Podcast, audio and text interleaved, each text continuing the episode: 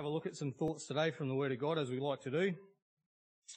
Um, I actually, uh, I'm sure we all did, but I really enjoyed both of those testimonies, both Neville and Shani today, and I want to talk um, a bit about the future of our body, our mind, and our soul.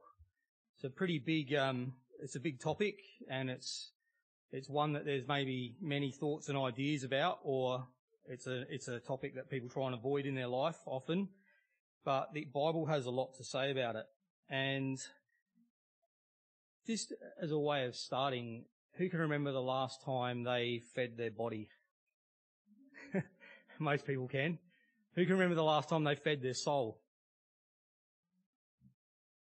It's um it gets pushed to the back sometimes. And feeding our mind, it's something else that we do pretty easily these days. We um, carry little computers around in our pockets, and it's pretty easy to keep our mind uh, constantly distracted or having input all the time. But feeding our soul sometimes goes to the uh, the back of the list. I want to I want to start by um, going back to uh, the book of Ecclesiastes in chapter ten.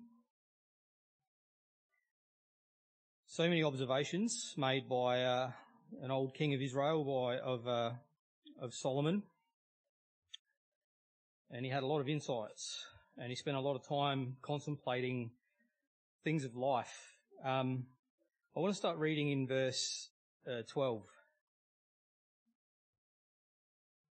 It says, "The words of a wise man's mouth are gracious, but the lips of a fool will swallow up himself."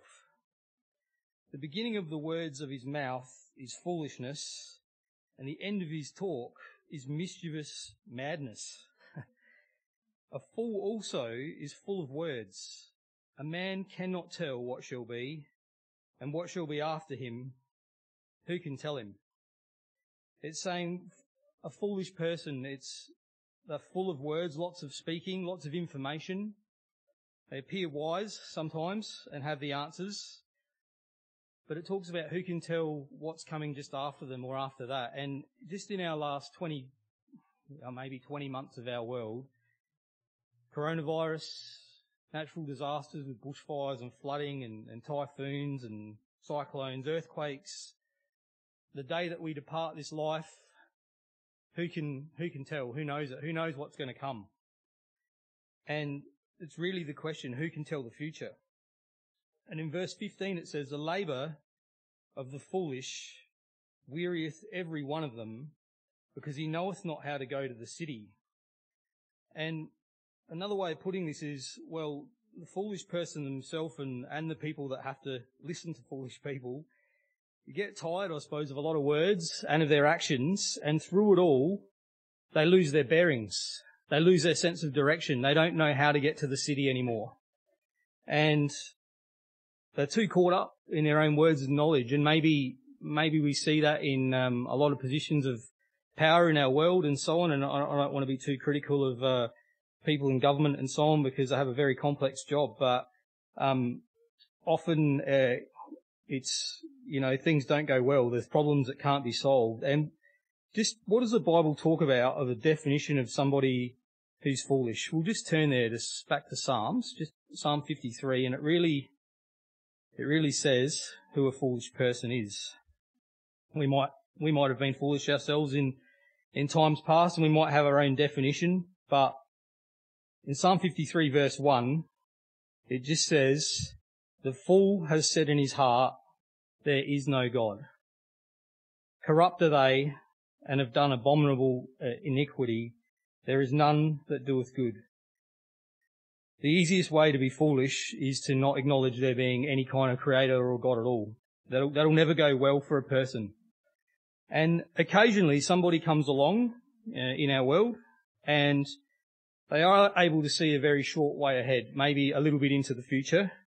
And um, there's a video I just want to show. It's um, just goes for a minute and a half. It's uh, by a fellow by the name of Arthur C. Clarke. Most of you may have heard of him. He's actually um, he was a science fiction writer, but he was um, actually wrote part of the movie A Space Odyssey 2001, if you know what that movie is. And this is in 1974, and it's him doing an interview with the ABC about computers. So we're looking at almost 50 years ago. And when we get this up, brought along my son Jonathan, who in the year 2001 will be the same age as I am now. Maybe he will be better adjusted to this kind of world that you're trying to portray. The big difference when he grows up, in fact, if we want to to the year 2001, is that he will have in his own house, not a computer as big as this, but at least a console through which he can talk through his friendly little computer. Get all the information he needs for his everyday life, his bank statements, his theater reservations, all the information you need in the course of living in a complex modern society. This will be in a compact form in his own house. He'll have a television screen like these here and a keyboard, and he'll talk to the computer, get information from it, and he'll take it as much for granted as we take the telephone. I wonder though, what sort of a life would it be like in social terms? I mean, our whole life is built around the computer, we become a computer-dependent society and a computer-dependent individuals. In some ways, but they'll also enrich our society because they'll make it possible for us to live anywhere we like. Any businessman and executive could live almost anywhere on Earth and still do his business through a device like this. And this is a wonderful thing. It means we want to be stuck in cities, to live out in, in the country or wherever we please, and still carry on complete interaction with human beings as well as with other computers. So 1974, that interview happened.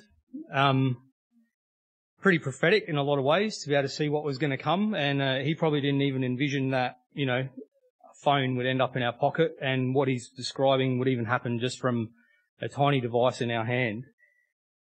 And if a, if a natural man or person can have a, I guess it was only very short insight. It's only 50 years or so. Is able to see what's coming. You think how much more can a supernatural creator be able to see what's coming for our life when it comes to the future of our body and our mind and our soul? How much more will he be able to do that? And I want to go back to the book of Ecclesiastes, just in chapter 1. And again, another of Solomon's observations. Um, we just begin reading here, Ecclesiastes 1 and verse 1. It says, The words of the preacher, the son of David, king in Jerusalem. Vanity of vanities, saith the preacher, vanity of vanities, all is vanity. I think he liked that word, but it really means unsatisfactory emptiness. He's saying everything it doesn't satisfy, it's empty in the big picture. What profit hath a man of all his labour, which he taketh under the sun? One generation passeth away, and another generation cometh, but the earth abideth for ever. The sun also ariseth, and the sun goeth down, and hasteneth to his place where it arose. The wind goeth towards the south, and turneth about unto the north. It whirleth about continually, and the wind returneth again according to the circuits. All the rivers run into the sea, yet the sea is not full. Unto the place from whence the rivers come, thither they return again. All things are full of labour. Man cannot utter it, or man cannot begin to describe it, how much labour there is in toil in this life. The eye is not satisfied with seeing, nor the ear filled with hearing. The thing that hath been, it is that which shall be, and the thing which is done, it is that which shall be done. And there is no new thing under the sun. Is there anything wherewith it may be said, See, this is new? It hath been already of old time which was before us. There is no remembrance of former things, neither shall there be any remembrance of things that are to come with those that shall come after. That last bit's a bit of a, I guess a bit to get your head around. I just want to read it from another version. Um, in, starting in verse 10, it says, Is there anything of which one can say, look, this is something new? It, it was here already long ago. It was here before our time. No one remembers the former generations or things of, and even those yet to come will not be remembered by those who follow them. And we could, I suppose with what we just saw of, of, of, Arthur C. Clarke there and talking about computers, we might look at our world in the last hundred years and we might say, wow, there's just been incredibly drastic change in our world. And in, and in some ways there has but it's all about scale. It's all about perspective. I have just one photo too that I'd like to get put up just while I keep speaking. And I guess in our world today, the, part of technology is that it's trying to take over our attention so that we'll spend all of our time looking at our world through a microscope instead of using God's telescope to have a look. And this photo here, um, it's actually a NASA photo. It's from a, um, it's from a, satellite or a spacecraft called Cassini. Um, it was taken in 2013 and it is the little light or the brighter light you can see on the left is uh, the Earth and the lighter one below it on the right is the moon. And it's 1.634 billion kilometers away right on the edge of the, um, the solar system in the rings of Saturn. That's where this was taken from. And it's apparently about only the third time they've ever been able to get a shot uh, at that time, anyway, from from that far away. And when you look at this photo, you think, well, computers or no computers, technology or no technology, pandemic in the world or no pandemic. 5,000 years ago, this picture would look the same. When you go that far out, what's really changed? like Solomon was saying, you know, the generation to come, the one after it, they're not remembered. As far as our world and the universe goes in the big scale, everything continues on the same. We think there's a lot of change because we're in all the detail of what's happening in our world. But to God, the basic needs of mankind, they stay the same. What is always important, what still is now, is the relationship a person has uh, in their life with their creator. That's finished with that picture. Thank you. And life, you know, it has, it has a lot of great moments. We have, um, you know, we've got our families and, and we've got the beauty of his creation and we've got, you know, the, the ability to experience all the things that life would, um, well, I guess that we're afforded and it varies for different people depending on what situation they're born into in this world. But for all of that, for all of the, the things, the good things we're able to experience. Solomon, you know, one of the greatest, or had the greatest insight that was given to him by the Lord. You know, this, this king of ancient times, when he contemplated, he described it very ac- accurately, and that is, this life's actually full of hard work, and without a relationship with God, the only thing people will really discover in the end is, is an unsatisfactory emptiness. That's what will be at the bottom of it. And that's really what he was trying to convey and pen down. And maybe people will go through this life and say, no, it's quite a good life. But that unsatisfactory emptiness without God, it'll either come this life. If it doesn't come in this one, it'll definitely come in the one to come. And so we're just thinking about the future. Who, who can declare it? Who can, you know, when it comes to the important part of life? And, and I want to have a look at a story back in the book of, um, of Daniel, in Daniel chapter 2.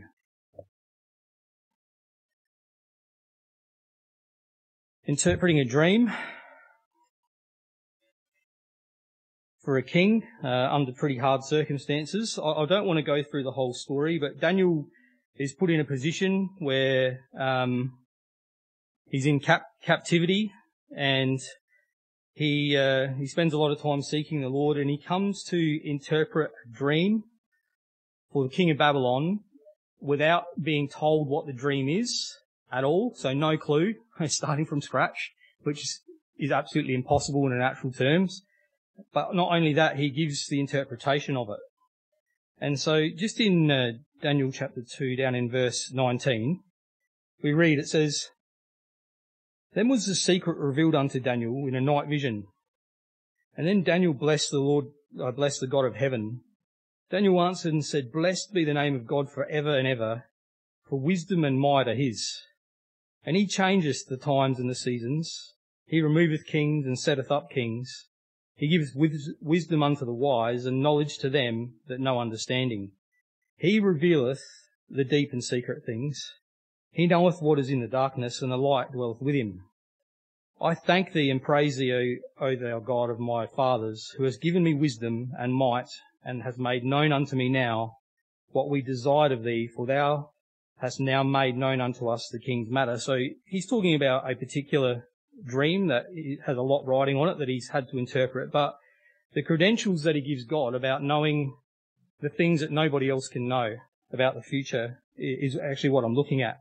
And down in verse 27 we read, and Daniel, this is now he comes into the presence of the king, And Daniel answered in the presence of the king and said, The secret which the king hath uh, demanded, cannot the wise men, the astrologers, the magicians, the soothsayers show unto the king? Because if you're familiar with this story, um, the king had all of these people around him and he was going to put them to death for not knowing a dream they had never even had the description of. But Daniel was saying it's, you can have these kinds of people, but that, this is out of their scope. This is out of their realm. So they're not going to give you the answer. No one, these people are not going to know the future of this. And it goes on in verse 28 and it says, But there is a God in heaven that reveals secrets and maketh known to the king Nebuchadnezzar what shall be in the latter days. And that's what we're looking at today, the latter days of our body, mind and soul. It says, Thy dream and the visions of thy head upon thy bed are these. As for thee, O king, thy thoughts came into thy mind upon thy bed, what should come to pass hereafter, and he that revealeth secrets maketh known to thee what shall come to pass. And then in this next verse, verse 30 here, he says, But as for me, this secret is not revealed to me for any wisdom that I have more than any living, but for their sakes that shall make known the interpretation to the king, and that thou mightest know the thoughts of thy heart.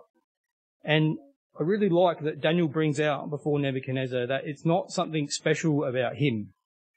And it's the same for God's people. It's not something special about us. It's not that we have any special given ability above other people.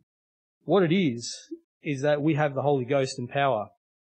And through that, God's able to give us insight, the future of our soul. And um, it's not it's not something God wants to be private. It's something that He wants all mankind to know about, which is why we speak of the gospel. The good news that you can have everlasting life, that you don't have to be eternally separated from God and have everlasting death. That's the alternative. And just to quote it, in 1 Corinthians 1, um, verse 21, it says, For after that in the wisdom of God, the world by wisdom knew not God, it pleased God by the foolishness of preaching to save them that believe. It's pleased God to use that method to take to people what they need to do to be prepared for their soul. That's the method God chose. And you know, we're not just a mechanical being. We're not just, um, you know, this thing that has a, a, has flesh and, and some blood moving around it that walks around and then eventually just wears out. That's how it, it feels sometimes. But um, we've got a life force in us that um, that can't be explained medically. You know, we it's, it's a spiritual nature in us that God placed. That's that's an eternal part of us. And um, just turn with me back to the book of Genesis, chapter two. We read about how this came into into being. Verse seven. In the beginning of creation, here um, it says, "And the Lord God formed man of the dust of the ground. Uh, this is, uh, yeah, and we read it, it says, and breathed into his nostrils the breath of life, and man became a living soul. This breath of life, something, something different happened here. Um, God planted a garden and formed a man uh, of the dust of the earth. And in the Hebrew word, it means, uh, it's, it's nefesh, the word that's used, and it means he inflated him with divine inspiration or intellect. This came from God. And it's, this, it's sort of described this, uh, this living soul. It, it's, it means it's the vital force which animates the body and shows itself in breathing. This is uh, the kind of description. Um, some of the other words that are used, uh, Hebrew and later in Greek, are the soul. It's regarded as the um, as the moral being designed for everlasting life. Another description is it's the essence which differs from the body as it's not dissolved by death. A lot of people maybe not even believe they have a soul. It's an interesting question to ask somebody. Do you believe you have a soul? A lot of people are not sure. But it's the thing that actually makes us living and alive. Um, Ecclesiastes, back there, chapter 12. Read in verse 1. It says, Remember now, thy Creator, in the days of thy youth, while the evil days come not, and nor the years draw nigh, when thou shalt say, I have no pleasure in them. A lot of people, I suppose, as they live their life and they get older and go through it, um, if they haven't opened their thinking up to a creator, sometimes it becomes come too set in their ways, or it's they look at all that's happened in the world or in their life and they it's too late for me now. And so there's a there's an instruction given here that don't leave it till the end of your life, but consider God as soon as you're able to in the days of your youth. And then uh, I know this uh, this next passage down in verse six often uh, is quoted uh, at a funeral, but we um, I want to read it. It says, "Or ever the silver cord be loosed, or the golden bowl be broken, or the pitcher be broken at the fountain, or the wheel broken at the cistern." It's talking about the uh, you know the the cord of life, and and another way another description of this last verse here. It says, um, before the silver cord of life snaps and the golden bowl is broken, don't wait until the water jar is smashed at the spring and the pulley is broken at the well. Don't, don't leave it to that time. It says in verse 7, Then shall the dust return to the earth as it was, and the spirit shall return unto God who gave it. The dust, this body, it goes back to the earth. For many of us, um, you know, people, they're either generally, I mean, there's different cultures and different customs, but often people are either buried or they're, they're cremated, but either way, that's, this, this body here is not eternal. It goes, it goes back to where it came from. In Ecclesiastes, um, 9, just back a couple of chapters, verse 10, we read, Whatsoever thy hand findeth to do, do it with thy might, for there is no work, nor device, nor knowledge, nor wisdom in the grave where thou goest. It's like a, it's a, way of saying whatever you do, or whatever you decide to do in this life, make it count. Make it count in this life because you can't do anything to alter it once we pass from this life. There's, there's no device, there's no, there's no, in our, in our mind and all that it contained and all the knowledge we might have accumulated, the natural side of us, well, that's done when our body goes. Our body isn't eternal. Our mind, um, and our purely natural side of us, our thinking, it ceases when the physical body does, but our soul is the eternal part of us. First Thessalonians um, chapter five. I'm reading verse 23. I won't go through the list of uh, good attributes before it, but in verse 23, as uh, Paul's writing to encourage the church, he just says, And the very God of peace sanctify you wholly. And I pray, God, your whole spirit and soul and body be preserved blameless unto the coming of our Lord Jesus Christ. Most people think of um, you know, it's common, I suppose. Most people think of the three components of every human being as body, mind, and soul. You hear, you hear about that. But a lot of people are unaware of the spirit because we've got to be born again to receive the spirit, to be born of water and of the spirit. And we know that Jesus Christ, he said in, uh, in Matthew 23 that, uh, the greatest commandment was to love the Lord thy God with all thy heart, with all thy soul, and with all thy mind. And when Paul um, is writing this encouragement here in, in Thessalonians, it's funny. He's um, compared to the way um, people would say about it, you know, body, mind, and soul. Paul kind of reverses the order because he says, "Pray that your whole spirit and your soul and your body be preserved blameless." The body goes last. Can't take that part with us. But he's, what he's talking about is being free of blame, and the spirit of God, we know we must receive the Spirit of God if we want an eternal future that's good with our Creator. And we know this happens to us as we heard in testimony when people speak in other tongues. It connects us to, to God. We become, uh, well, we become purchased by Him. He paid for that experience with the blood of His own Son.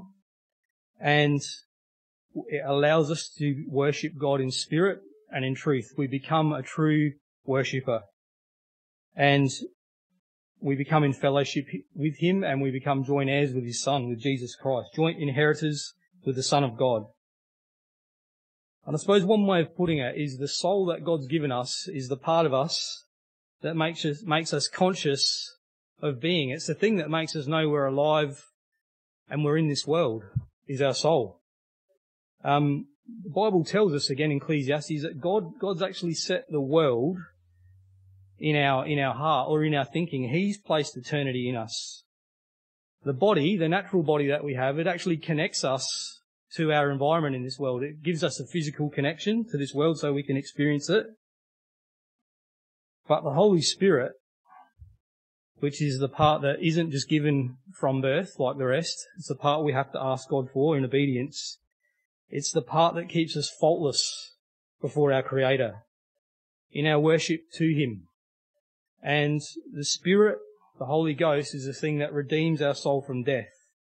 Not the natural death, but the spiritual death that is to come, the death of the soul for, for people that want to keep a creator totally out of their thinking. And what, what um, Paul was writing in Thessalonians is that without that Holy Ghost, there's no way that without God's Spirit, there's no way that we could be presented blameless in our body, in our, in our mind and soul and spirit. We wouldn't be able to, to do that. But God's Holy Ghost, we know it's a, it cleanses us from all sin as we walk in it. And it's, uh, it's very, very powerful. Psalm chapter 3.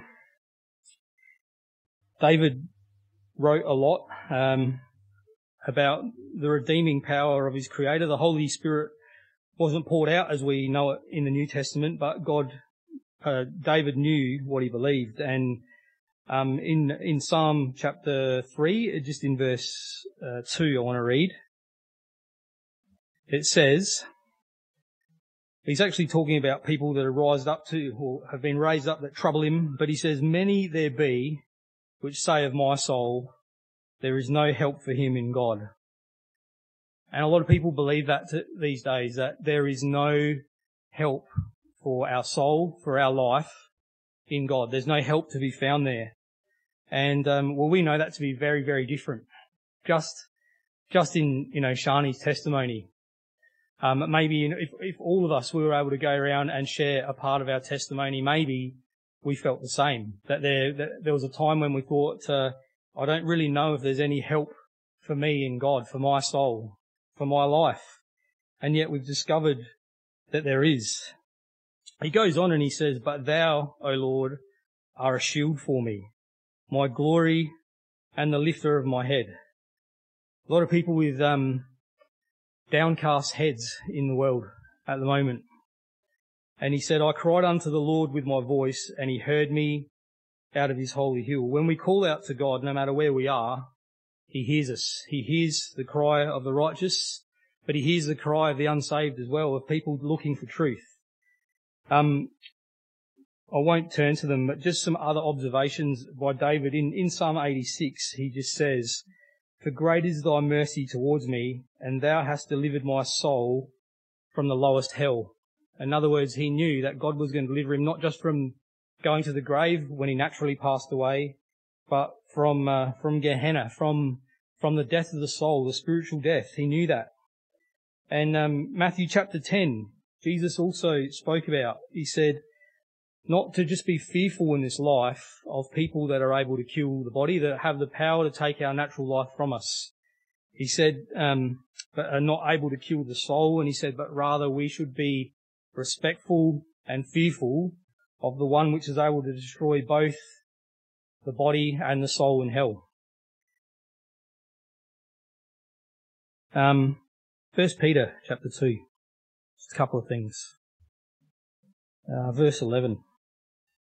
Peter um, writes here, he says, Dearly beloved, I beseech you as strangers and pilgrims, as people who our, who our home and where we belong is not really here. It's not really in the natural realm. That's not our destiny. He says, abstain from fleshly lusts which war against the soul. Stay away from the things that are just so common and so um, abundant in our world now that, that our world says, hey, it's no big deal. It's really no problem. It's just freedom of thinking. It's just you exercising free choice and, and liberty and, you know, just enjoying your life. Whatever comes your way, just take it on board without question. And Peter's warning and saying, look, stay away from it because the end result is it wars with that eternal part of you that God is so, so dearly and, and, and paid such a price to save. And, um, there's probably a whole, um, and I suppose there's a whole lot we could say about it. We'll keep reading, but he says, having your conversation honest among the Gentiles, that whereas they speak against you as evildoers, they may by your good works, which they shall behold, glorify God in the day of visitation. So in other words, our, our conduct and our, our decisions when we seek the Lord in not to just become like everybody else around us and, and use the standards that are set around us, that we just adopt those into our lives so that it ends up being no difference and no testimony. Peter's writing to encourage to say, stay away from those things that people are going to behold it. And in the day of visitation, when God comes back, maybe it'll be, and we know we have people like this in the room today where because Shani mentioned it about Sarah, because of seeing a difference, they inquired. They come to the Lord and when, and when the Lord comes back, praise the Lord, they'll have eternal, eternal salvation for their soul as well. Um, 2 Corinthians uh, chapter 5. I remember for myself, um, I put off for a time, I suppose, uh, coming to uh, to a meeting at, at, 20 years of age and and coming and checking it out for myself because um, the Bible talks about it's a fearful thing to fall in the hands of the living God, and um, even though sometimes when people are not really wanting to uh, to acknowledge God or or follow the Lord, deep down there's a part of them that understands that this is not um, something light and that it's a it's a commitment and that if I if I open myself to this, maybe I'll have a responsibility before some you know to something and before something that greater than I'm prepared to. But I guess the way we build it up in our mind is that when we when we're just happy to humble ourselves and come before our Creator, he he says you know his his yoke is easy and his burden is light. That he doesn't put this weight on us that we can't carry, but at the same time, God says, I want you always to be aware of what, what's at stake here, that this life isn't simply passing through and enjoy yourself and try to be a good person, but at the end of it, there's an account for our life. And um, in yeah, 2 Corinthians chapter 5, um, verse 10, it says, For we must all appear before the judgment seat of Christ, that everyone may receive the things done in his body according to that he hath done, whether it is good or bad. And again, as I was saying earlier, without God's Holy Ghost, without his, uh, his blood, and as we walk and are led by the Spirit, his blood's ever cleansing in our life. Without that, if we had to appear before the judgment seat of Christ and give account for the things done in our bodies, not any of us would have any hope.